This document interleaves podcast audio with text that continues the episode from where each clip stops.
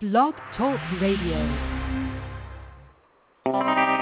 Yo, this is your boy G Ski Rocks. And this is going out to the lovely, lovely women of the world. I know sometimes you have to make a hard decision, but I want you to think about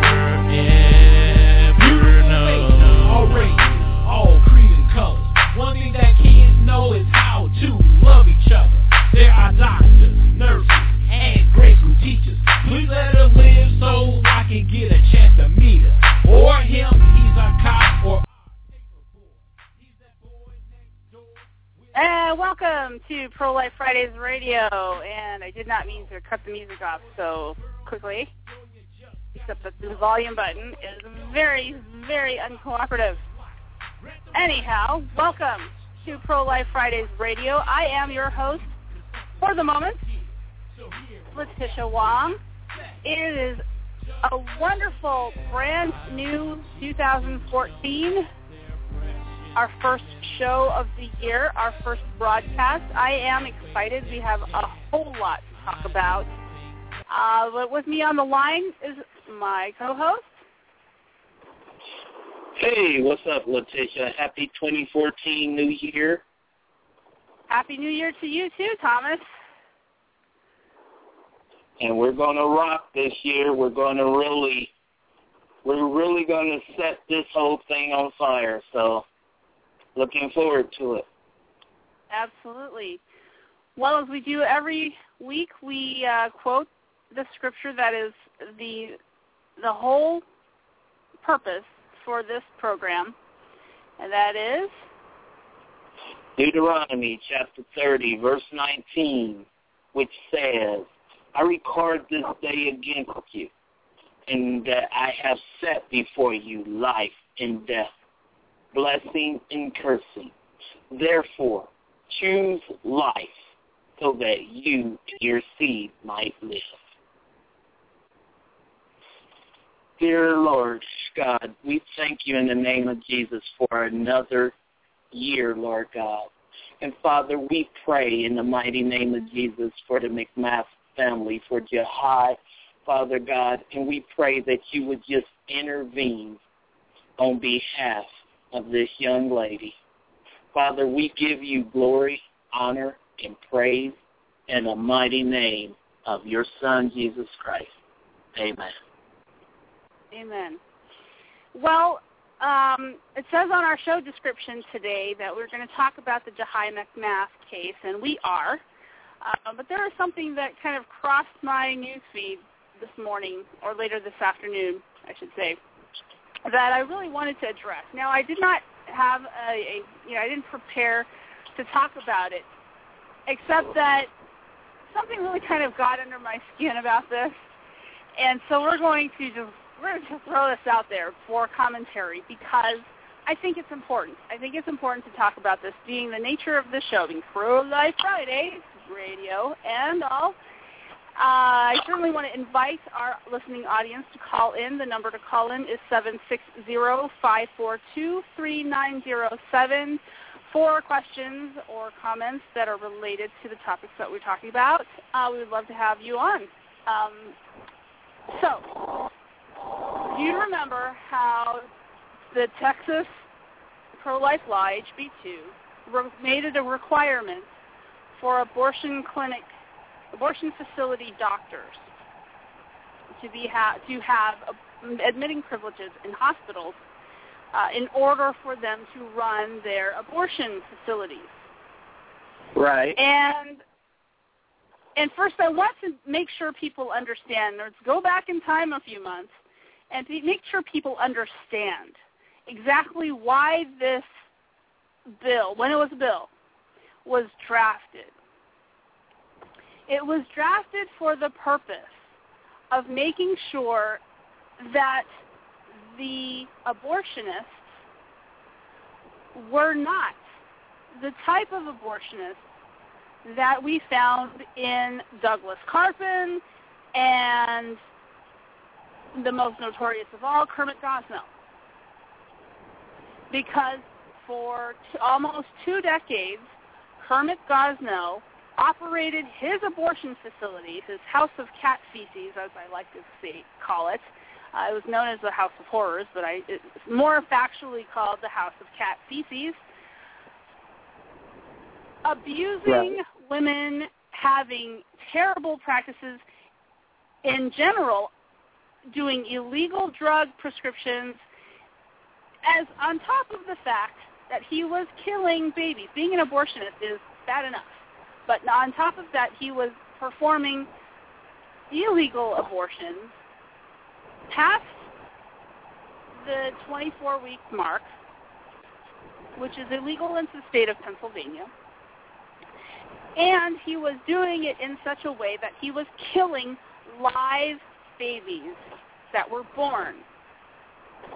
Now the problem is, for him, just we are talking about as, abortion as a profession. I know that's just disgusting to say, but let's look at it in those terms. He was not good enough at what he did in order to complete the abortion lawfully. Right. So what is what is faster than that? The, fastest way to abort a child is to bring the child fully out of the womb and then kill the baby. That way you know for certain that you have done the job that you set out to do.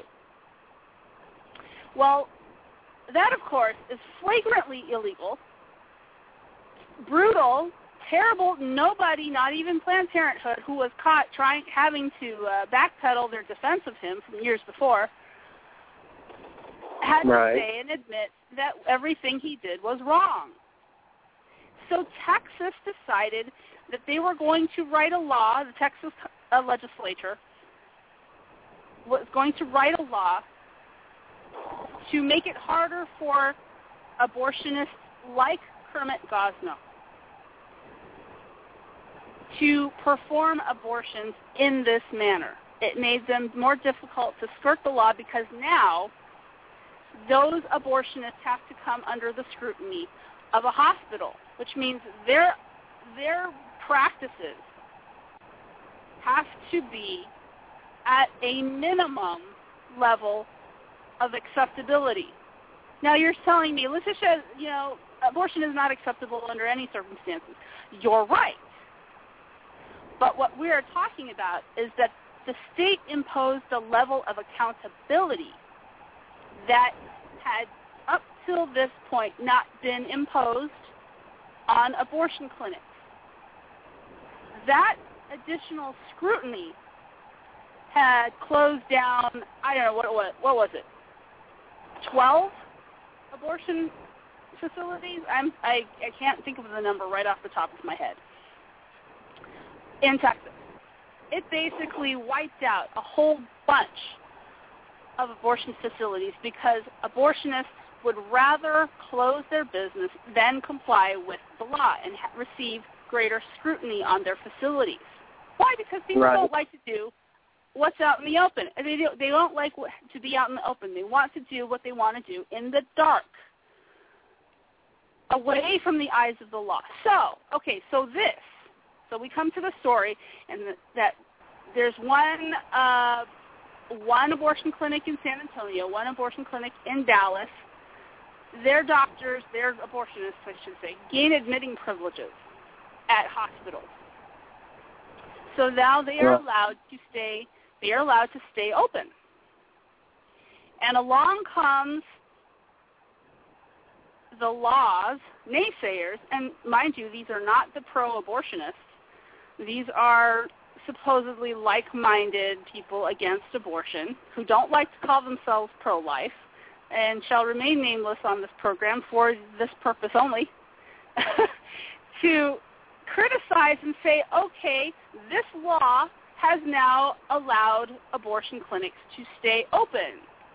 And we told you so because we criticized this law as as, not, as instead of a full ab- abolition of abortion, it is allowing people to run a certain way in order to make abortion to maintain abortion in the state.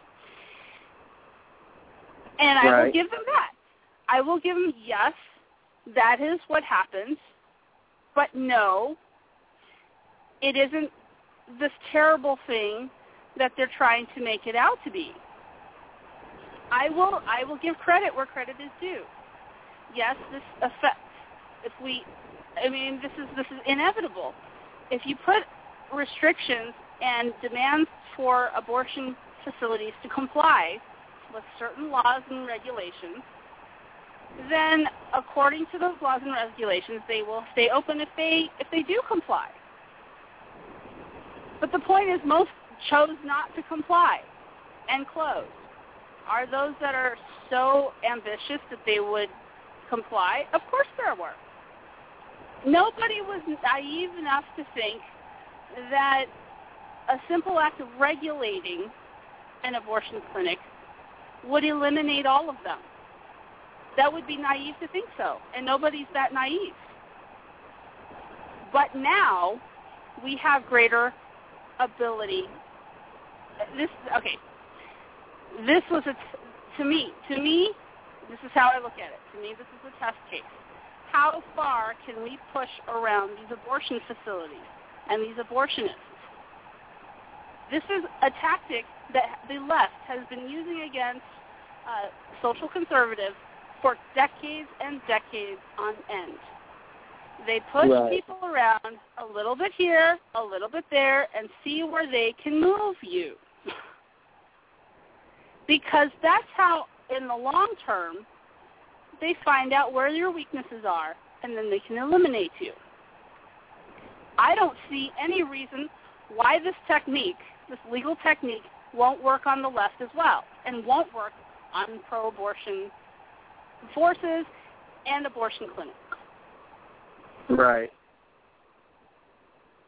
So nobody expected all abortion clinics to close in Texas just because of one law, but we are finding out where their weaknesses are. And the tighter we can screw the head on top of these abortion clinics, the more we will find their breaking point. If we cannot do it through the legislature, or actually if we could, haven't been able to do it through the courts, because the court in Roe v. Wade and everything else that's involved has been an obstacle, we have to make an end run around it. And that's what pro-life legislation has was designed to do. So this legislation is is not all bad. and it isn't an I told you so moment saying, "Oh, you're just just legitimizing these abortion facilities." No, they're no more legitimate than they used to be. Now we have more control over them, and now Texas can find a way to shut those down. So, and that's that's my opinion about all that. Would I like to see these particular two closed? Of course I would. Of course I would. but I just watched uh, Amazing Grace, which is the story of William Wilberforce. Uh, I I actually I loved it so much because it was his story. I went and purchased the movie. Um, where his friends, and I, you guys are gonna just hate me because I forget his name. In the Parliament, in the English Parliament, when they were trying to find a way to abolish slavery and the African slave trade, they came up against a lot of the similar arguments, a lot of the a lot of the obstacles. And his friend saying, and it seemed like it was hopeless. You know, how are we going to legislatively pass something ending the slave trade when nobody will vote for it? And his friend had said, well, we don't. And he was like, what? His, his friend says, we don't do that. We cheat.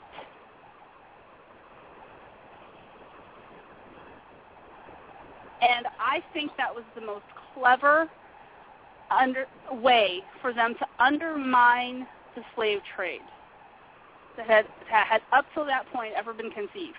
And they succeeded. They succeeded in cutting down the African slave trade by, I, w- I think it was 90, 80 to 90 percent. And were there people back then that made the same argument? Well, they didn't abolish it.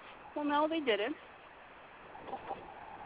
Well, they they made it possible for those who complied with the law to keep trading slaves. Well, yes, they did. But that the legislation they championed was the beginning, one of the first dominoes to fall against the slavery practice. And we want to see all the dominoes fall against the practice of abortion. If we have to come at it from the side, we will. If we have to come at, if we can come at it directly, most of us will choose that. I, I haven't heard a single pro-life person disagree with that. I'm sure there's somebody out there that would. I, I don't put it past anybody, but I haven't heard it yet. And darn well almost everybody would say if we could abolish abortion today, flat out, we would.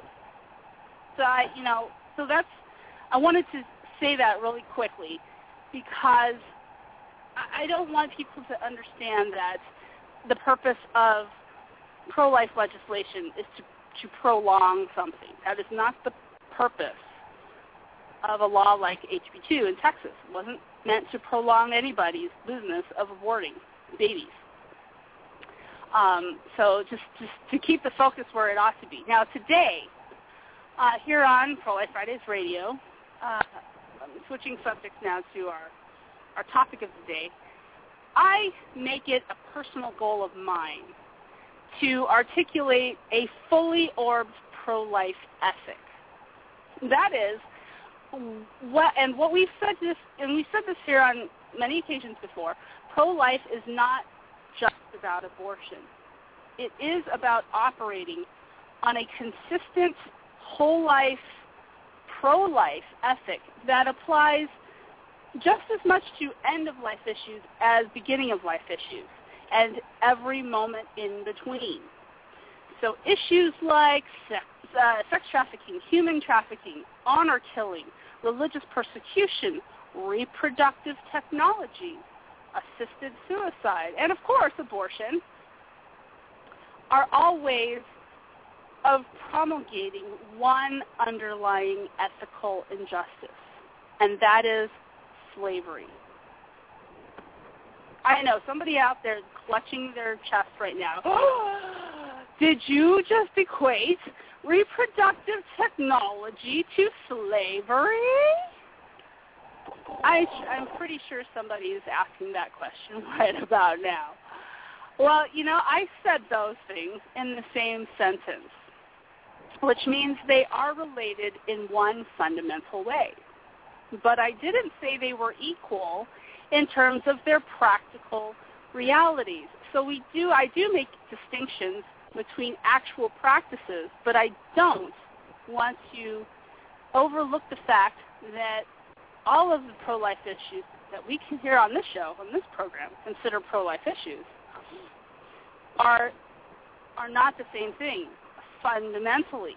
Fundamentally, in terms of their philosophy and ethics going forward. Okay, so but the issue at hand today is a story we briefly mentioned about last week from California. 13-year-old Jahi McMath is right now in a hospital on life support. Hospital doctors have declared her brain dead and want her removed from all life support, including feeding and hydration. That, that's what I heard the latest. Um, I, I'm not real certain. Some of this news is, is rumor and some of it is not. So I can't be, of those things that I can't be 100% sure, I'm just going to say I think that's what I read.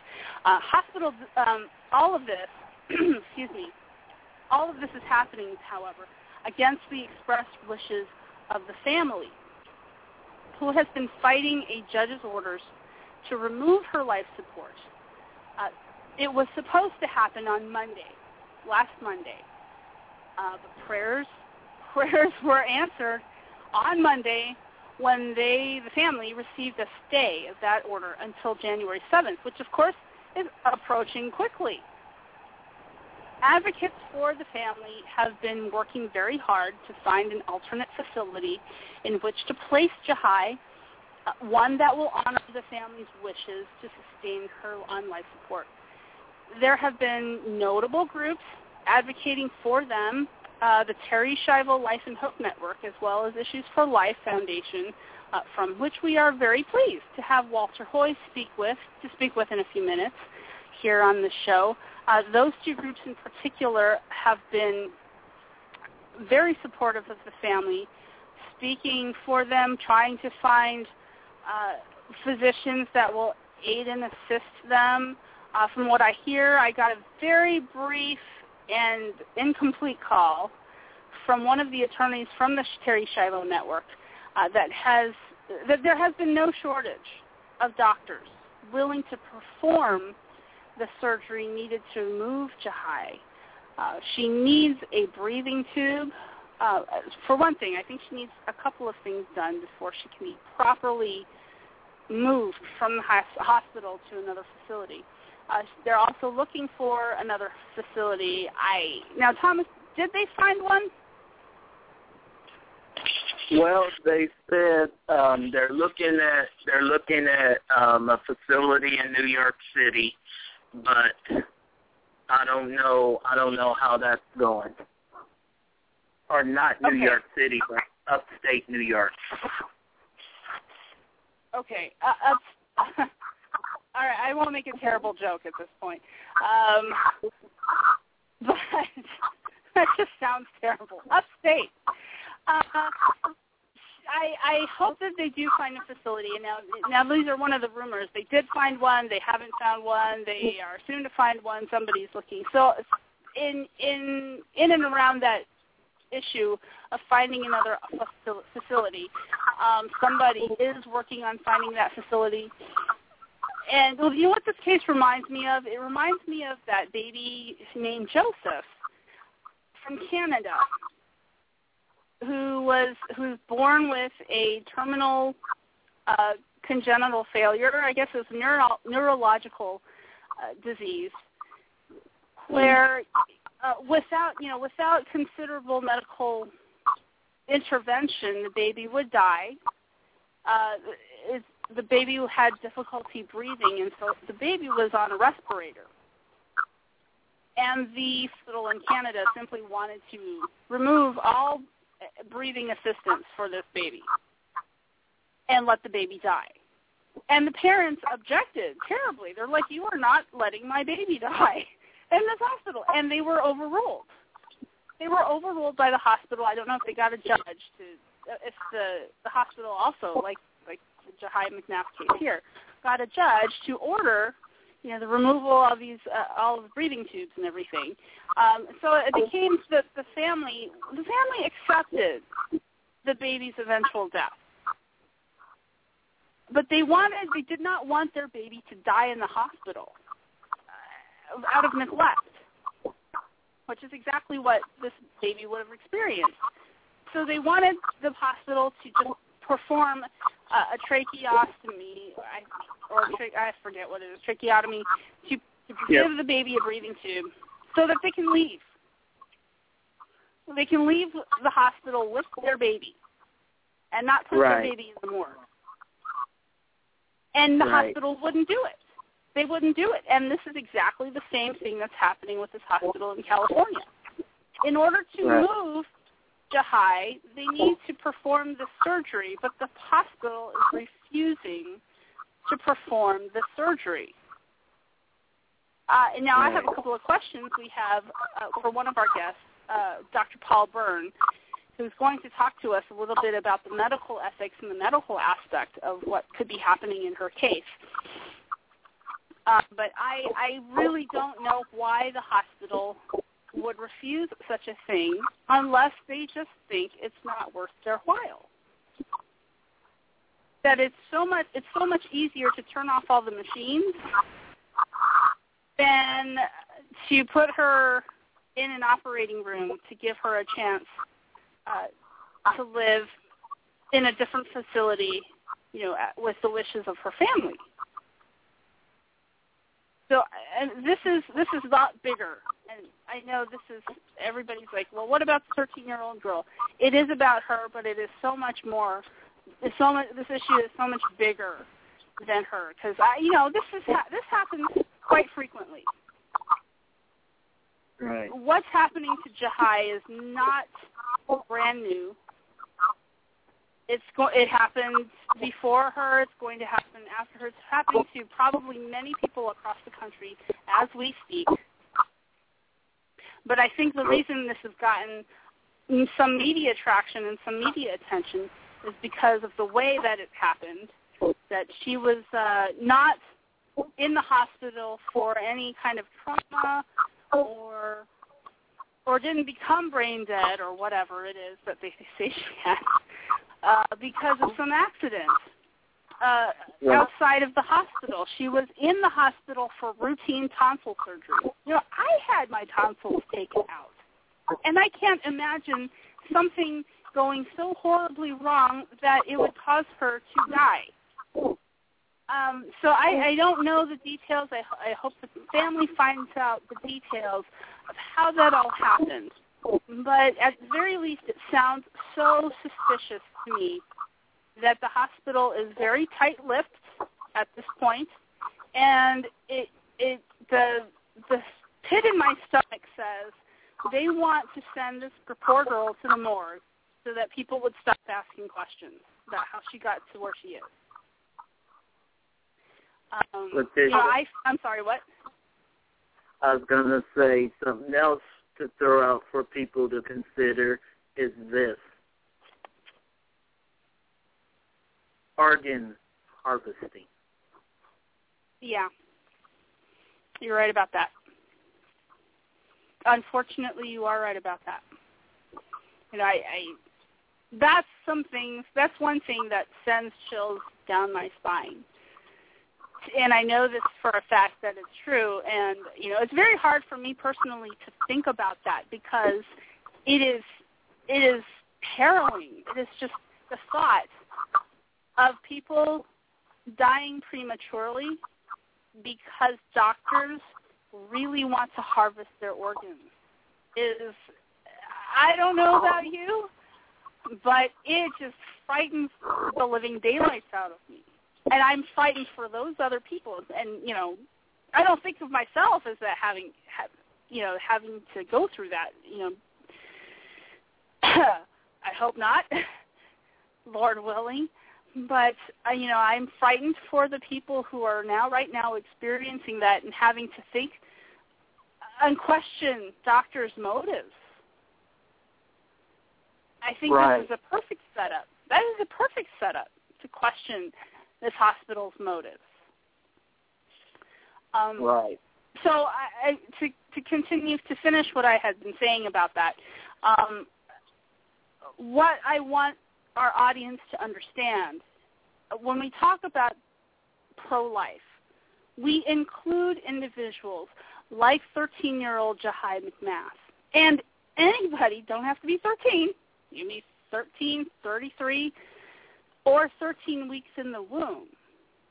The basic underlying pro-life ethic that we on this program, Pro-Life Fridays Radio, want to articulate for anybody and everybody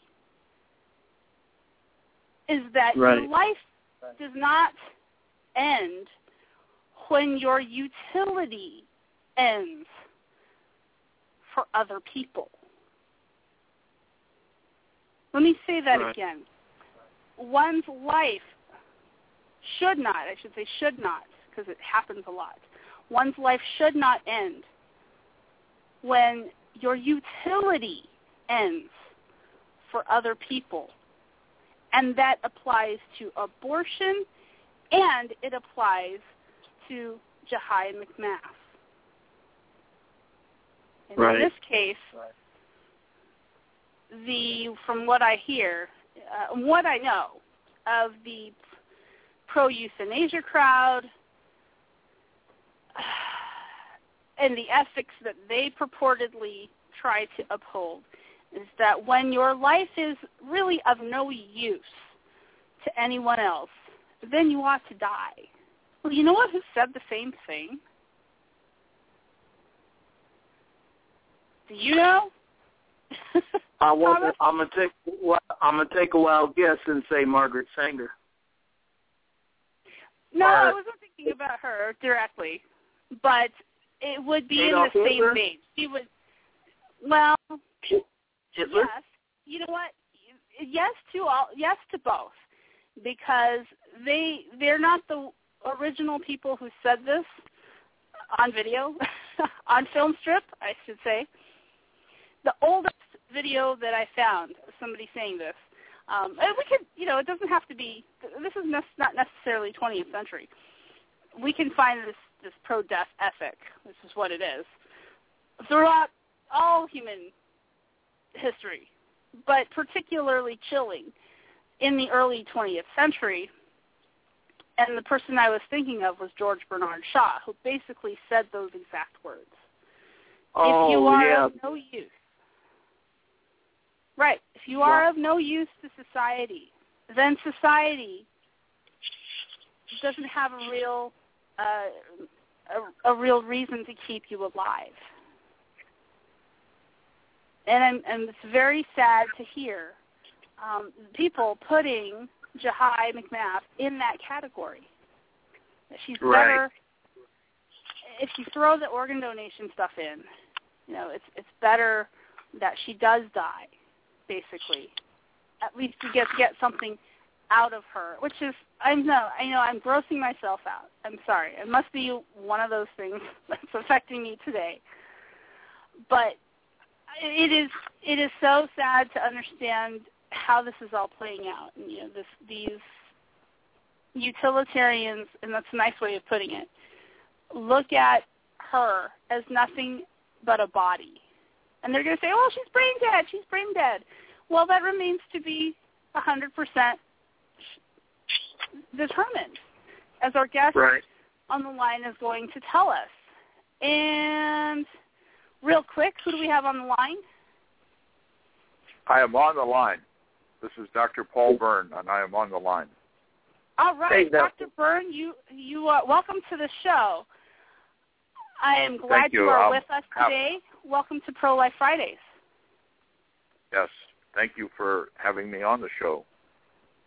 You're very welcome. So I, you're more than welcome.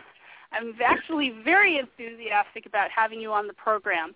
Now, I sense uh, I'm going to ask one question, and then my co-host today, my wonderful co-host Thomas, is going to take over for a few minutes because I have some business that I need to attend to. I know, terribly unprofessional, Letitia.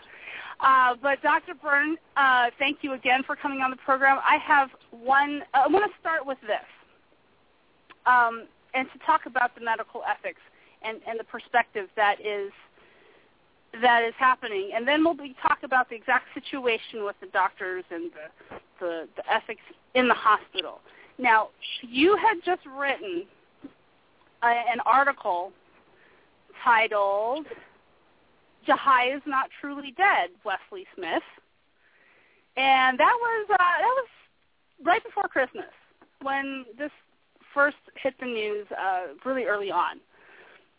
And I have a question for you, which is now I, I'm a strong admirer of Wesley J. Smith and have been generally impressed with much of what he has to say on medical ethics and bioethics. Uh, but briefly, please tell us what your position is uh, when you responded at Renew America to his comments on this quote unquote brain dead issue and Jahi McMath. Please tell us what you're you're meant to say about that. Well, um, uh, you you put a lot into that question.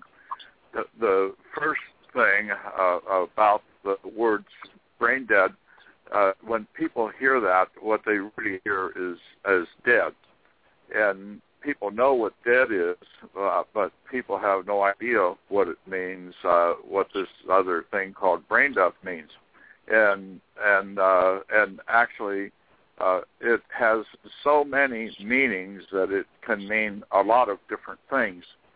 But basically, what it amounts to uh, is that, uh, according to what some doctor says, uh, that the brain uh, isn't functioning, uh, and and, uh, and uh, they follow some sets of criteria, but there are so many different sets. The first set was published uh, in uh, uh, 1968.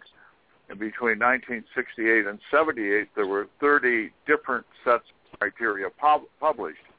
And there are many different sets of criteria published since that time.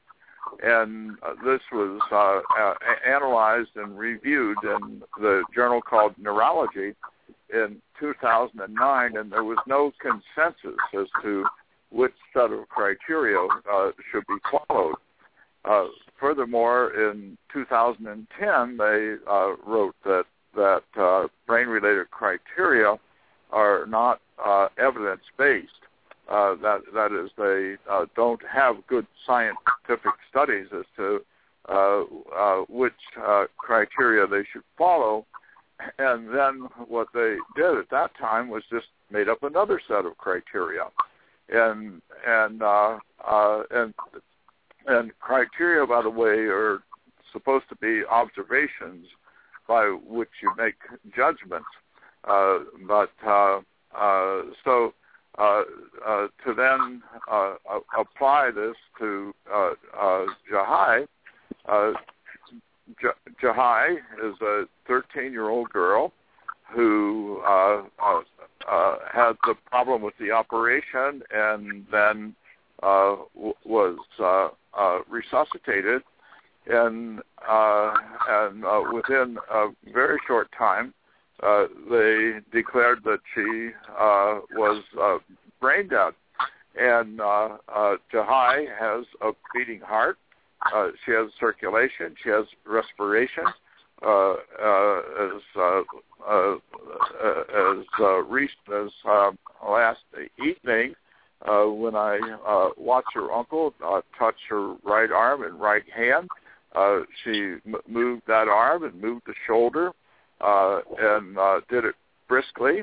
Uh, uh, she uh, has had uh, uh, uh, is still showing that kind of response.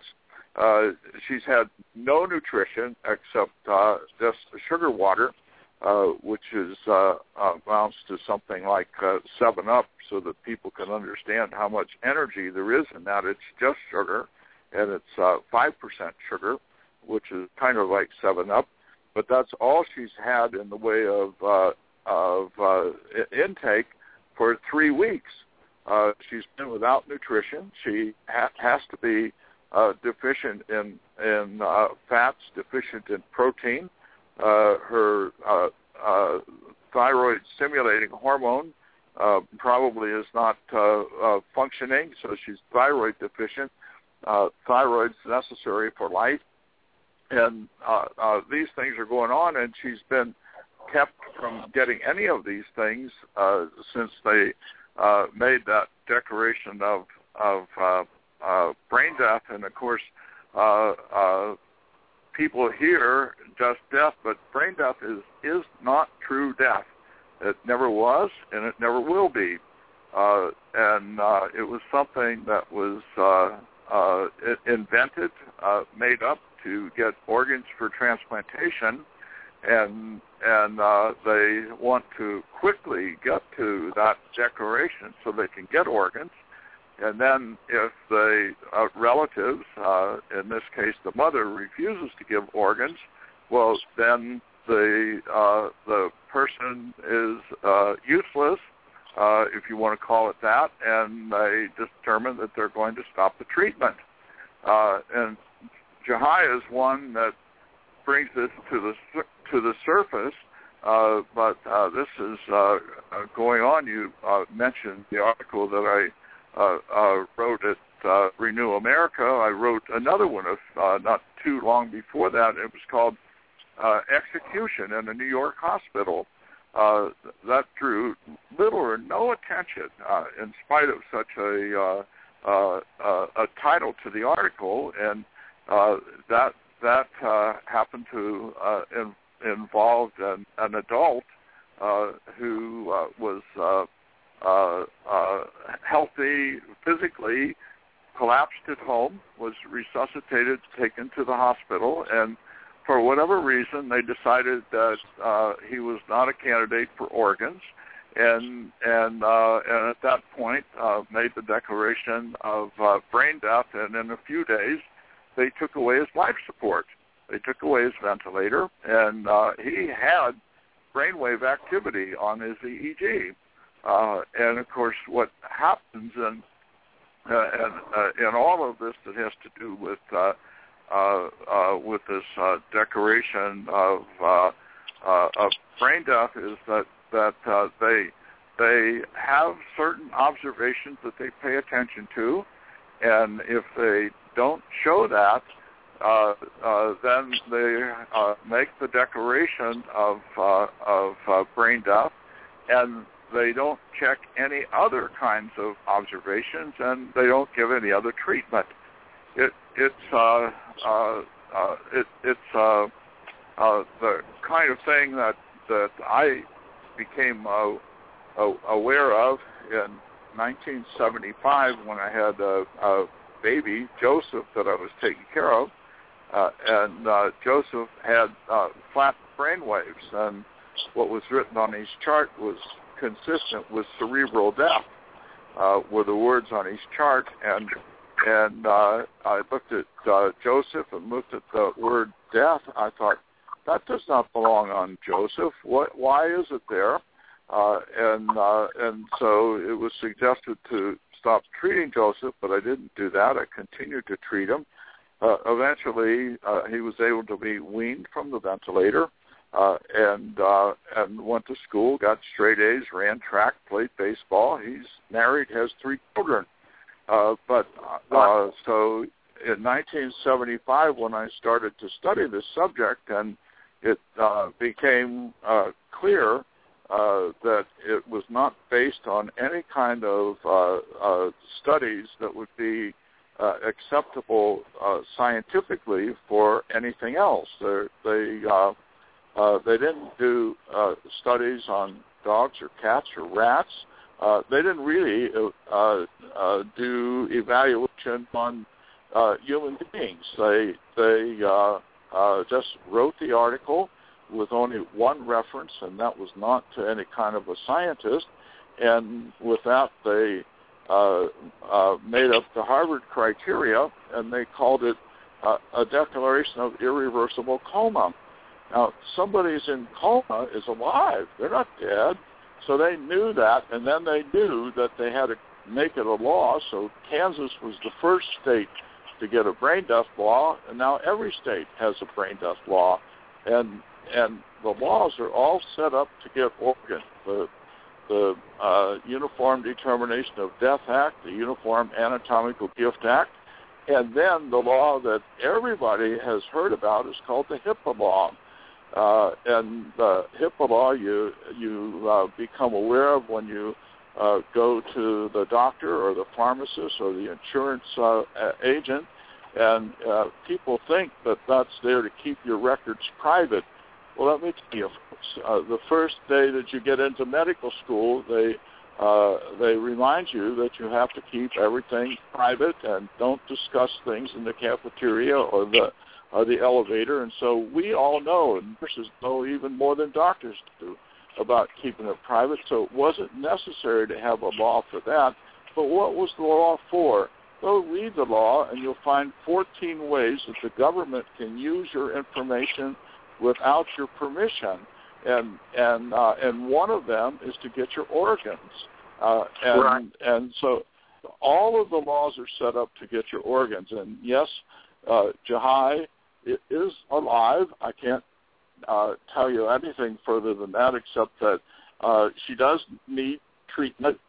Uh, she does need treatment. She's uh, uh, it, it isn't that she uh, uh, has an ordinary illness like a cold or something like that. She has she's seriously ill. Uh, she ought to be in, in an intensive care unit where she can be uh, treated properly. Uh, as far as I know, uh, no uh, no hospital, no intensive care unit was willing to take her. The last I heard was that that a rehab hospital, uh, nursing home kind of thing, will take her but they have to do a tracheostomy. Uh, and right. the reason you have to do tracheostomy on her because she has an endotracheal tube, a tube that goes down uh, uh, into her airway uh, through her mouth, and and she has that. And the problem is, is that comes out. She has to be where somebody in.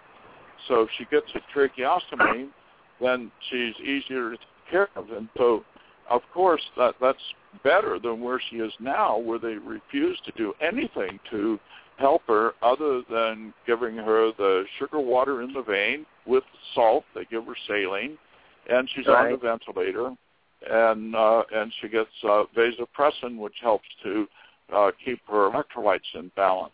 Uh, so she right. needs to get away from that and get to where she can get better treatment. Dr. Byrne, this is Thomas. Um, I'm stepping in for Letitia. I'm the other co-host. And um, this is my question, and you alluded to it. So do you feel that this, in an unethical sense, is really about the harvesting of organs? Well, in, your opinion that that that is the root of what this is all about.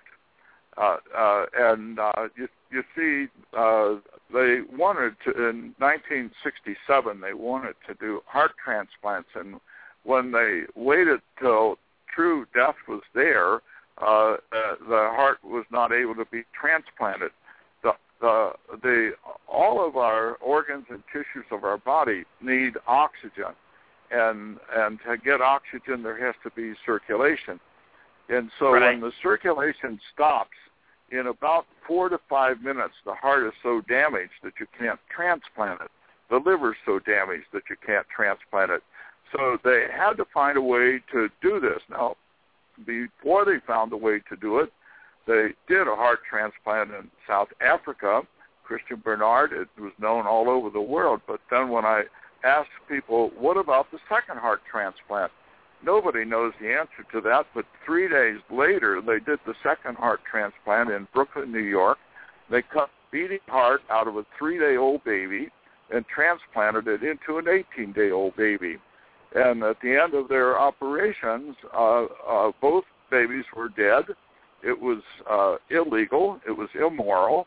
And no. so so they had to find a way to get around this. So they uh, set up a committee at Harvard, and Harvard uh, uh, uh, published the article, a definition of irreversible coma. They're alive, uh, and and uh, from that, then they said they had to make it legal, and they proceeded to make it legal, starting with the first law in 1970, and then getting the, uh, a law across all the states uh, uh, that they published in 1981, and all the states have a law that that uh, uh, says that, and it uses language that sounds strong, uh, irreversible cessation of all functions of the entire brain, including the brain stem.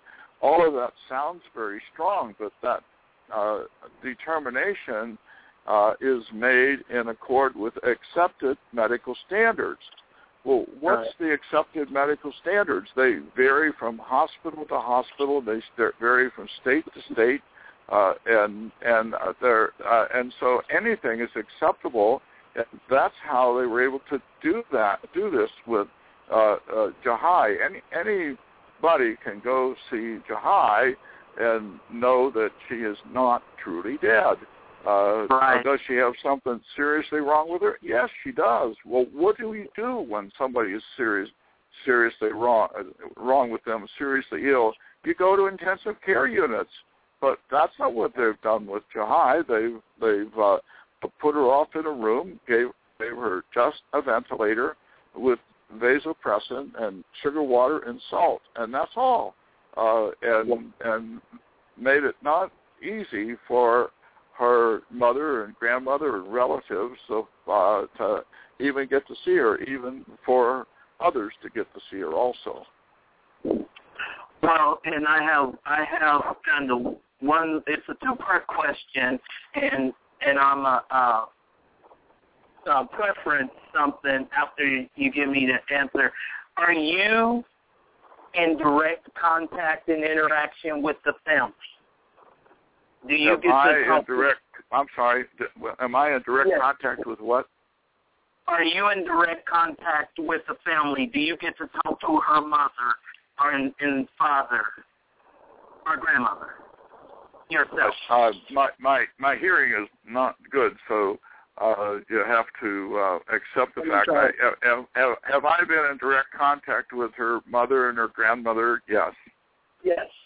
Well, and the, here's the reason why I asked. Um, you you were saying earlier that you know they called different facilities all around the country trying to um, trying to um, find a place for her. Well, I had made a phone call to uh, to Children's Mercy Hospital here in Kansas City, Missouri. And yeah, um, see, now, I just uh, interject there. Uh, it, it's it's not a matter of finding a building to put her into. It's not a, a matter of finding an intensive care unit to put her into. It's a matter of finding doctors and nurses and respiratory therapists who want to take care of of a, a child like uh, Jahi who uh, uh, needs the kind of intensive care that people with uh, severe problems with their brain need. Now, the time to do this was three weeks ago. And right. yes, lots of time has gone by, so whatever it is, it makes the outlook not as good as it used to be. But anybody with any common sense knows that that what you do uh, uh, when uh, death occurs uh, uh, you embalm them or bury them. And why do you do that? Because lots of bad things happen once death occurred. Nothing has happened uh, uh, in terms of bad things except that uh, to Jahi, except uh, she continues to live, and uh, right. she's not dead, and but she's been deprived of of nutrition. If, if you or I or anyone listening have only 7 Up to drink for three weeks, how much energy do you think you'd have for anything else? Uh, yes, right. it does keep her hydrated. It does keep her alive, but it's not what she needed for the last three weeks, and it's not what she needs now. She needs to get good treatment. And and uh, should somebody have to go across the country to get treatment, I think that's painful. There ought to be uh, someplace right here in California that's willing to care about a 13-year-old girl right. who needs good care. And I can't tell you what the outlook is. I can tell you that she is a living person. Right. And and that and I agree with you wholeheartedly, one hundred percent. And that that was one of the things that I was wondering. Why isn't there any facility in the state of California? But you know, I look at it like this: California, with that law that says if you're brain dead, then you can be um, declared legally dead. And the one thing that kept jumping out at me, in just my opinion, this is about organ harvesting. This is about organ harvesting because, you know, California also protected hospitals with limiting punitive damages to $250,000. So the hospital really didn't care about the money. The only thing they care about is harvesting the organs of that young lady. So um, I just, oh, sorry, folks, but this is this to me, it's a very pressing life issue, and I am going to now bring on um, a very good friend of yours, a very very good friend of mine as well, uh, Walter Hoye, and he is going to talk about the pro the pro life aspect of how how this was an ample opportunity for the pro life movement to really show that we care. So, Walter, welcome to the show. Thank you for calling in. Thomas, well, it's a pleasure. Now, uh, thank you for the comment. I, I uh, just to uh, uh, clarify some things about why you can't do anything in California. Uh, it, I think it amounts. Uh, some of it amounts to who pays, and uh, w- once someone is uh, declared deceased, and they declared uh, uh, Jahi deceased on uh, uh, December the 12th, uh, you know, and uh, they uh, at that point, uh, uh, many times insurance companies will stop paying, and then so no other hospital wants to uh, uh, get a deceased, somebody who's deceased, you know, uh, somebody who's deceased. You go to the to the undertaker. Uh, uh, you uh, and uh, uh, and of course it would be wrong to do that. So please don't take it the wrong way what I just said. But that's what happens when somebody's deceased. So no hospital wants to take uh, uh, somebody who's got the labels that you know when they said to this mother, as the uh, uh, mother said, the doctor was in my face saying dead, dead, dead uh, and and so how can you transfer somebody who's dead, dead, dead, that kind of thing? So that's why nobody wants to participate, and so that's why we're having to go all the way across the country. To then we're going all the way across the country, flying over uh, children's hospitals, intensive care units, and uh, why? Because uh, uh, nobody wants to get involved with this as as one uh, ear, nose, and throat doctor uh, uh, relayed to me, uh, I can do the tracheostomy, uh, uh, but I believe in brain death, and I don't want anything to do with it. And and that's part of what gets in the way. Who pays? What the uh, what the doctors already believe in, and they have to believe in what they've participated in. And organ transplants are uh, are so big and far and wide that uh, uh, that that many uh, doctors have participated either directly or in their training and the like, and uh, so so uh, they uh, are reluctant to go back on what they've already participated in. Wow. Wow. I I totally understand. Walter, you there? Yes, sir. Yes, sir. Oh man, um, Dr. Byrne, he he hit the nail on the head. Um, I am. I want you, Walter, to touch on the pro-life aspect of it. How we, as the pro-life movement, could have, you know, per, played a bigger part in helping to, uh, you know, get what is going on with Jahi out, and maybe just maybe, in my opinion, we could have maybe put pressure on the hospital if you would speak to that. And then I think Letitia has a question for you as well. So. I appreciate that, and, and uh, hi, Dr. Burns. Good to talk to you again. Uh, yes. Thomas, first, the uh, you need to know that the Children's Hospital and the Jihad uh, family uh, have come to an agreement to, to transfer her to another facility. Now, I don't know the name of that facility, but that's today. That's as of today. There's an agreement now. Thank you, Jesus. Yes. Now, the the the transfer uh, is going to come at a price. The hospital is not going to take any liability, any responsibility at all. All the responsibility for moving Jahi is on her mother, and and that includes even should Jahi's uh, heart stop beating, it'll all be on Jahi's mother to transfer her to the uh, other facility. Also know, I think that today um, the coroner uh, issued his certificate, so this is another label that uh, Dr. Byrne w- was talking about. Uh, and so these are this is all happening today. There's been uh, two hearings today, federal court and county court, and this is this is what uh, has happened. Now about the pro-life movement, I, I was um, on, on December 22nd. I was uh, standing on a public sidewalk in front of the hospital, holding up a sign that said "Pray for Jahi," and uh, well received. Uh, but uh, again, uh, I was the only one there, and I was hoping to see more of the pro-life movement involved. Uh, at that time, I got a chance to meet the sister. She was thankful that uh, we were praying for her uh, her sister, and so that was a source of, of comfort. She invited me to come to the march. There was a march the very next day on Monday. The march was announced on television.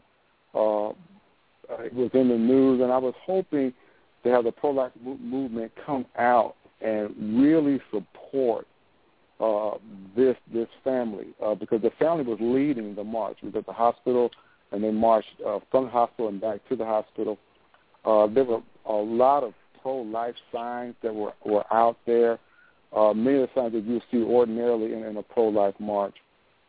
And uh, again, I didn't see a lot uh, of uh, us out there. I was uh, disappointed uh, with that. So that was on the 22nd, and the march on, on the 23rd.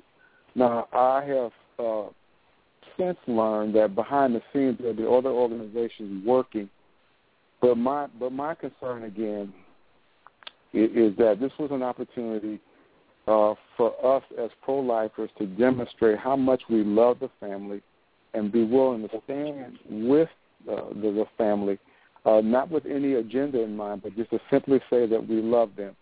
Uh, right. We are we are often as pro-lifers uh, criticized for only loving the child in the womb and not the child outside the womb. This was an excellent opportunity for us to do that, and I think if if if we had done that, uh, we would have made you know lots and lots of inroads, uh, particularly in, into the black community. Uh, so I was disappointed with, with that. Well, Roger, I uh, uh, I uh, have no difficulty with your observation, uh, but uh, w- we have an organization called Life Guardian Foundation, uh, and uh, we are uh, what we do is protect and preserve life from true conception until true death. And Amen. and uh, and why do we have to have that as a, a new, different, uh, you know, uh, uh, pro-life organization? It's because where do I find another one that will take that stand from true conception until true death? And and I'm not taking shots at any other. I mean, I'm grateful to uh, for uh, the things that people do uh, to respect life. But you, as Roger says, you have to respect life until true death. And anybody who says that true death already exists when the heart's beating and there's blood pressure and there's circulation and there's respiration, and when you move her arm, her arm moves and her, her shoulder moves. If someone says uh, that's death, I just say, well, they're stupid. Uh, and uh, that doesn't mean that Jahi uh, is uh, out on the playground with her friends, like uh, like we wish she would be. Uh, uh, she's a sick little girl uh, in the hospital, needs treatment and care, and just like anybody else who is critically and serious has a serious illness, uh, uh, we really don't know what's going to happen. Uh, but we do know that we have a chance uh, uh, as long as that life is there, then we need to do things uh, uh, uh, to uh, uh, to support that life. And yes, uh, uh, Jahi has needed nutrition for the last three weeks, and she's been deprived of that, and that to me is shameful. Uh, and and uh, yes, they declared they were going to take away her ventilator, and they would have, but her mother stood up for her praise God and thank God that her mother showed her motherly love and stood up for uh, Jahi and and and stopped that. And no matter what happens, uh, she is is still uh, alive, still living. Uh, uh, three weeks later, uh, and so yes, uh, you're correct. The uh, uh, and these issues uh, cross all lines. They they they they don't ha- have to do uh, with uh, one's uh, religion. Uh, uh, they uh, uh, they don't have to do with the race. They don't have to do with uh, uh, where we live. The issues are the same. Uh, uh, we get our life from the Creator, and then as human beings, we're supposed to take care of our own life and take care of the life of the other ones around us. You know, first our family, then uh, our neighbors and our friends and that kind of thing. And we ought to have laws that protect life until true death. But the laws have all been maneuvered and manipulated by the organ transplant industry, which is a multi industry, uh, right. and that, that's to get their organs. Now, now that, that's what's at the root of all of this. And yes, uh, uh, we focus on how it is uh, uh, mistreatment to uh, uh, treat somebody who's sick as if they were uh, uh, dead. That that's wrong to do that, and that's the the issue here. But how did it get to be like this? It got to be like this because of uh, what's happened in the organ transplant industry. My own study of this subject was to uh, ask the question, is brain death uh, uh, based on valid scientific data? And it became clear to me uh, early on that it was, was not, and we we published in the Journal of the American Medical Association, we published an article uh, in the Gonzaga Law Review that's 85 pages, has 244 footnotes in it. We published about all of this in, in peer-reviewed journals and uh, we continue to take a stand, but then then uh, uh, the uh, the education is kept so that you're not allowed to hear these things except like a program. And I'm grateful for your your um, uh, allowing me to be on this program. Uh, and and uh, and but the time to get educated is when before you or your child gets uh, uh, gets uh, has a problem. Incidentally, at, at uh, Life Guardian Foundation, uh, we do have cards that you can carry with you that will protect and preserve your life. Uh, we have other things that that we do to uh, help people so that they know how to protect and preserve their life, and you have to do it uh, uh, while you're uh, well and able to discuss and that kind of thing.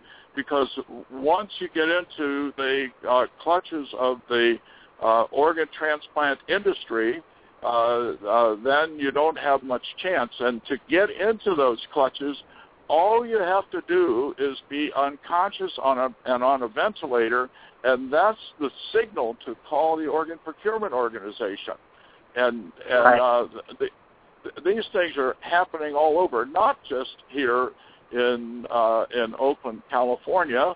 uh, but it's happening all over. And I didn't start out to be against organ transplants. I I uh, knew uh, nothing about it. Mine was just a scientific study: is brain death true death? And it is not. And then over time, it became clear to me that I had to be paying more attention to what was happening with the transplant industry, and and uh, so I say these things after uh, many years of study and uh, study and concern. And it isn't that I don't have concern about people who are uh, seriously ill. I do, uh, but but I'm not willing to uh, uh, uh, cause the death of someone to get an organ, or even to cause someone to get weaker to get an organ. No, that's not the correct approach that uh, that we should have. Amen. Letitia, you you're you've been waiting quietly. You have a question for either Walter or Dr. Byrne? Um, yeah, I do. For for Dr. Byrne, uh, just wanted to shift. Uh, I, I hear everything you say, and it's really, really impactful. I wanted to ask though, uh, because of the unique case of Jahi's uh, happening to to become unconscious and then declared brain dead, I there was a suspicion that I had. I have a suspicion that the hospital is hiding some malpractice that put her in this position. Um, is it also possible that they want her to expire quickly so that people will stop asking questions? Okay, I uh, you're um, uh, your uh, question came to me uh, uh, kind of broken, so so, oh, uh, uh, so I, uh, and it doesn't have to do so much with you as it does with my uh, hearing. Uh, uh, but uh, if I uh, answer the question, uh, it, uh, maybe I should ask you to ask, ask it again so I make sure I have sure. the right question. Could the hospital be hiding some malpractice, given that Jahi had slipped into unconsciousness uh, fairly quickly over over minor surgery? Well, uh, to answer that question, uh, I I don't know the answer to that question, and and uh, uh, and uh, maybe there is something to hide, but what's out there and uh, apparent uh, is that uh, the uh, Jahi has a serious problem after the surgery.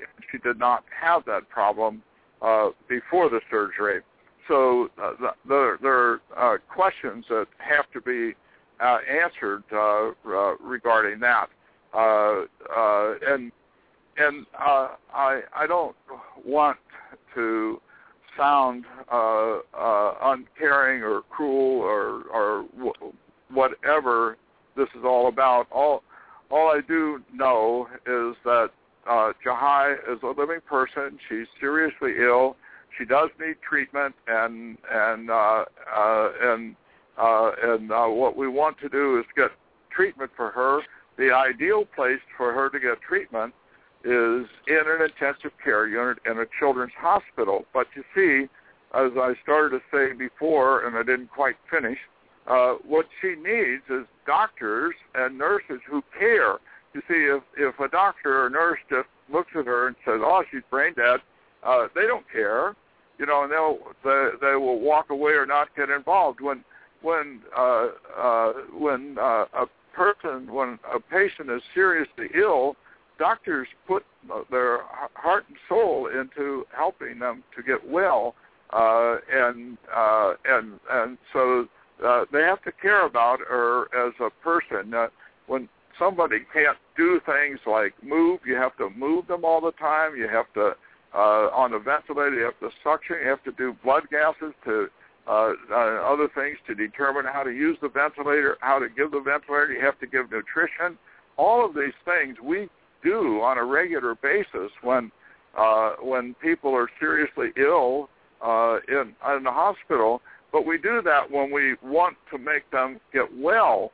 But uh, what happens is that when things go bad and they have the cardiorespiratory arrest and they immediately said she had lack of oxygen to her uh, brain, and when the mother didn't say yes to organ transplants, then that meant no treatment. and and when in fact when the brain doesn't function, uh, uh, one of the things that happens is the pituitary gland doesn't produce thyroid stimulating hormone and adrenal cortical uh, stimulating hormone, uh, and uh, the, these things are necessary to uh, get Jahi well, and and uh, and so we're uh, hope, hopeful to get them uh, into her. But of course, uh, everybody has to know it's very late uh, uh, to do things. If somebody's without nutrition for three weeks, uh, and then you're going to try to get them well. Well, yes, they can get well, but uh, uh, uh, so only time will tell how all this works out. But I do know that uh, she's uh, uh, someone who's very much alive, and she needs to get treatment, and uh, hopefully it will come soon. All right. Uh, thank you so much for your insight. I think that is that is way more information that I ever thought was uh, possible to know about this. I'm so thankful for that. And yeah, I think we do need to be in, in deep prayer about a breakthrough for for her and her family. And um, and uh, Walter, I I want to uh, let me ask you this: what so so they have a facility uh, that is willing to to take Jahi and take care of her. Um, is that going to move forward? I mean, does she? Ha- I would assume that she would need to move fairly quickly. And are they going to move forward with that? They are going to move forward with that. that that's in, in the news even, and uh, I'm asking everyone to be in prayer for the family. The mother is taking Absolutely. on personal responsibility for the entire move and anything that could go wrong with that move. And so right now we're asking everyone to just lift this family up in prayer. Yes, that's so important. To uh, everyone needs to be uh, praying and uh, uh, pray that that uh, Jahi's life is uh, protected and preserved, and that uh, doctors and nurses and uh, people with expertise uh, will come forward, and uh, hopefully she won't have to go all the way across the country. But uh, uh, what I've encouraged is that wherever she goes, it will be a place of uh, where she is safe, so that uh, uh, people won't be doing things like imposing death on her. Uh, uh, and uh, so we want her to live, and we want to get good treatment for her. Agreed. Agreed. Well, gentlemen, I want I, I want to ask you for the time that we have left. Um, uh, uh, Walter, you can go first. What do you want the public to know from this this particular situation? You know, you can be as general as you like, um, because based on this specific instance. Um, I, I really do think we've tried to hammer very hard the ethical uh, dilemma that needs to be overcome here. It's not a dilemma for us who are for we who are pro-life. Um, but what would you like the public to know based on this case? And, and uh, Walter, you can go first, and then uh, Dr. Byrne. Well, uh, one thing that I would, uh, uh, whenever you say things, uh, words have meanings, and uh, people uh, get used to. Uh, I'm used to. Well, maybe that's not quite right, but words are often distorted. Uh, you used ethics, and uh, another one is morals, but uh, mm-hmm. but uh, they're really not any different, except one is rooted in Greek and the other one's rooted in in Latin. They amount to is how one ought to behave. And and ought is a special word because the root of ought is to owe, and so, uh, uh, what should, uh, uh, how should ethics be? It's what do we owe to our fellow man? And the first thing that we owe is that we don't kill them. The next thing that we owe is we don't harm them. And right. uh, and uh, and uh, and so uh, uh, the the public has to uh, ha- has to know that uh, really uh, their life is in jeopardy uh, in the uh, multi-billion dollar organ transplant industry because uh, uh, if they don't have your organs, they have no industry, and so mm. they have to get uh, get their get your organs, and so they have devised and invented the laws, and the laws are all set up to get your organs. The laws are not there to uh, to protect uh, uh, your life, and so there's much to be done. And yes, uh, education is part of it, uh, uh, but it's really uh, uh, pretty simple. People know what life is. They know that they're a, a, a living person, and even though while we talk to each other, uh, uh, we're talking and listening, but we aren't doing that with just our brains. You know, our heart's beating, uh, uh, the livers are functioning, kidneys are functioning. We're uh, our, our whole body, and our body. But we aren't just a body, but but there's a spiritual principle, and the life is the unity of that spiritual and physical, and the uh, life doesn't end until the spiritual is gone, and then the uh, the life changes. The uh, uh, uh, the living body goes uh, becomes a dead body by going through true death, and Jahi has not gone through true death, and it's not too difficult to figure these things out. Uh, and uh, you you don't have to have some uh, super duper education uh, uh, to know the difference between life and death, and that's what we're talking about as we protect and preserve life until true death, and one ought not be imposing death or imposing harm on another person for whatever reason. Agreed. And how how can somebody find more information? You mentioned a website in the foundation that you are uh, you represent. How can somebody find yes. more information about that?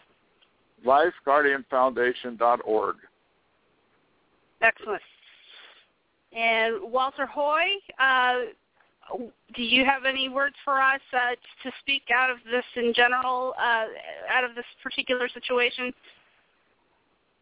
My heart just goes out to Jahi. Uh, I'm praying that that the God, our God, raises her and I would ask everyone to, to pray along those lines. I'm also praying for the family. Uh, this has been a tremendous uh, ordeal for the entire family, especially the mother. And I'm just asking everyone to lift the mom and the family up in prayer. How would somebody who wants to, in the pro-life community, who wants to become involved and show their support for the family and uh, and as as Thomas said, put that necessary pressure, that public pressure, on wanting to see her her life sustained and her healed. Uh, on how do they get involved and how do they get in, in touch with family? The yeah. Terri Schiavo Foundation is uh, uh, helping a whole lot. Uh, uh, you know, our Life Guardian Foundation, we need all the, the help and support we can get, but but uh, we we keep on no matter what. We protect and preserve life until true death, and uh, we need to. Uh, so Terri Schiavo Foundation, and we need to find a way to for people to uh, learn about these things so that they uh, uh, learn the truth. We we did have a website. You can go there and see presentation that I uh, presentations that I've given on this subject. You can read about it uh, and uh, and learn about it that way. But everybody needs to learn, and you need the cards that you can get from us. Some people have called them opt-out cards, and, and you need to sign them and uh, witness them and date them, and everybody needs to carry those cards with them. It says you want to live uh, the length of time that God gives you. You don't want anybody to hasten your death or shorten your life. Don't do an apnea test the apnea test is not a test for sleep apnea, but they did this to Jahi three times. They took away her ventilator for up to uh, one time. I know it was for nine minutes and without a breath, and that's like being suffocated for nine minutes. They did it to her three times, and, people need to know no, no, no to the apnea test. They need to carry these cards and no to organ transplantation They need to carry have these cards with them at all times. They need to learn about it and uh, and take a stand for life. And it isn't that I'm not concerned about uh, about people who are seriously ill. I am, but we need to find treatments that don't involve uh, uh, killing other people or harming, injuring, making them weaker uh, in order to get their organs for somebody else. Amen. Um, and Walter, Amen. did you have anything in order uh, to to add to that? no, I don't. I, I love you guys. Thank you for having us on, allowing us to talk a little bit about this. Uh, All right. Again, how we can wanna- people uh, how can people find out more about uh, Issues for Life? come to the our website issues for life and that's plural and that's the number four issuesforlife.org or they can just simply type in Walter Hoye H O Y E uh, Issues for Life Foundation on Facebook and there's a lot of information there uh, including pictures of with me and the family so they can find out a lot there. Excellent. Excellent. Um, Thomas, did you have anything you wanted to add? Well, I just wanted to say to Dr. Byrne, um, especially thank you for your fight for life, not just from true conception, but to true death, because that's what this Amen. show represents. We've dealt with every issue of life under the sun, from the embryonic stem cell research to the human trafficking to euthanasia to the elderly abuse. So we covered it. And so we appreciate your willingness to come on, taking time out of your schedule. And Walter, you know we love you as well because, you know, we've had an opportunity to build relationship with you in Chicago and on the show. And so obviously we love you and and I couldn't have reached out to a, a better person in the pro-life movement to to advocate on the behalf of Jahi. So thank you to both very much. God bless you. Thank you all very much. All right. All right. Can you hear me? Ew. So, Le- Letitia? All right. So- Okay, The, the phone slipped out of my hand, but I wanted to thank you, for, thank our guests uh, for being on our show. I have one last thing for the stupidest thing ever, and I know time is running out quickly on us. Uh, did you hear about the the Russian ship carrying the 52 scientists that was stuck in an ice floe in Antarctica? Yes, I did. and it's funny. They did. But go ahead. Well, I, what I wanted to say about that and point out for that is the reason these scientists were sailing to the Antarctic and didn't quite make it to land is because they were studying the effects of global warming. Now, I'm not going to be on this show, on this show, to Oh. argue the merits of whether global warming is happening or not happening. But if you can't reach your destination because the ice is thicker than ever before, the winds are blowing harder than ever before, in the middle of summer in the Antarctic, Uh-huh. uh, the Yeah. irony. I just wanted to point out the irony of that. That's all. Yeah, I had to post on that one myself the other day because uh whew, and the funny thing about it, they were still talking about well, this doesn't this doesn't prove that global warming isn't happening, okay? Um yeah, okay. You go with that. Oh, But stick to the narrative. Just stick to the narrative. Exactly. yeah. So, anyway, that is your stupidest thing of the day. Yeah. Oh, I had to add to that one more part of that, and I think it was the other, the mainstream media, however, hadn't those scientists were there uh, trying to study global warming. I think they conveniently left that that little factoid out. well, because it made them look stupid too. so, because they're always trumpeting the the global warming. But anyway, Pro Life Fridays Radio. Love you all. We had a phenomenal show this week, and tune in next week because our phenomenally awesome co-host, well, hostess, will be back in her host chair, and I'll get to sink back into the Netherlands of da, da, da, da, the chat room. So, Letitia, right. anything else for, for you to say? Just good night, and uh, we will see everybody on the show again next week. Not see, right. literally see, but you know what I mean. yes, ma'am.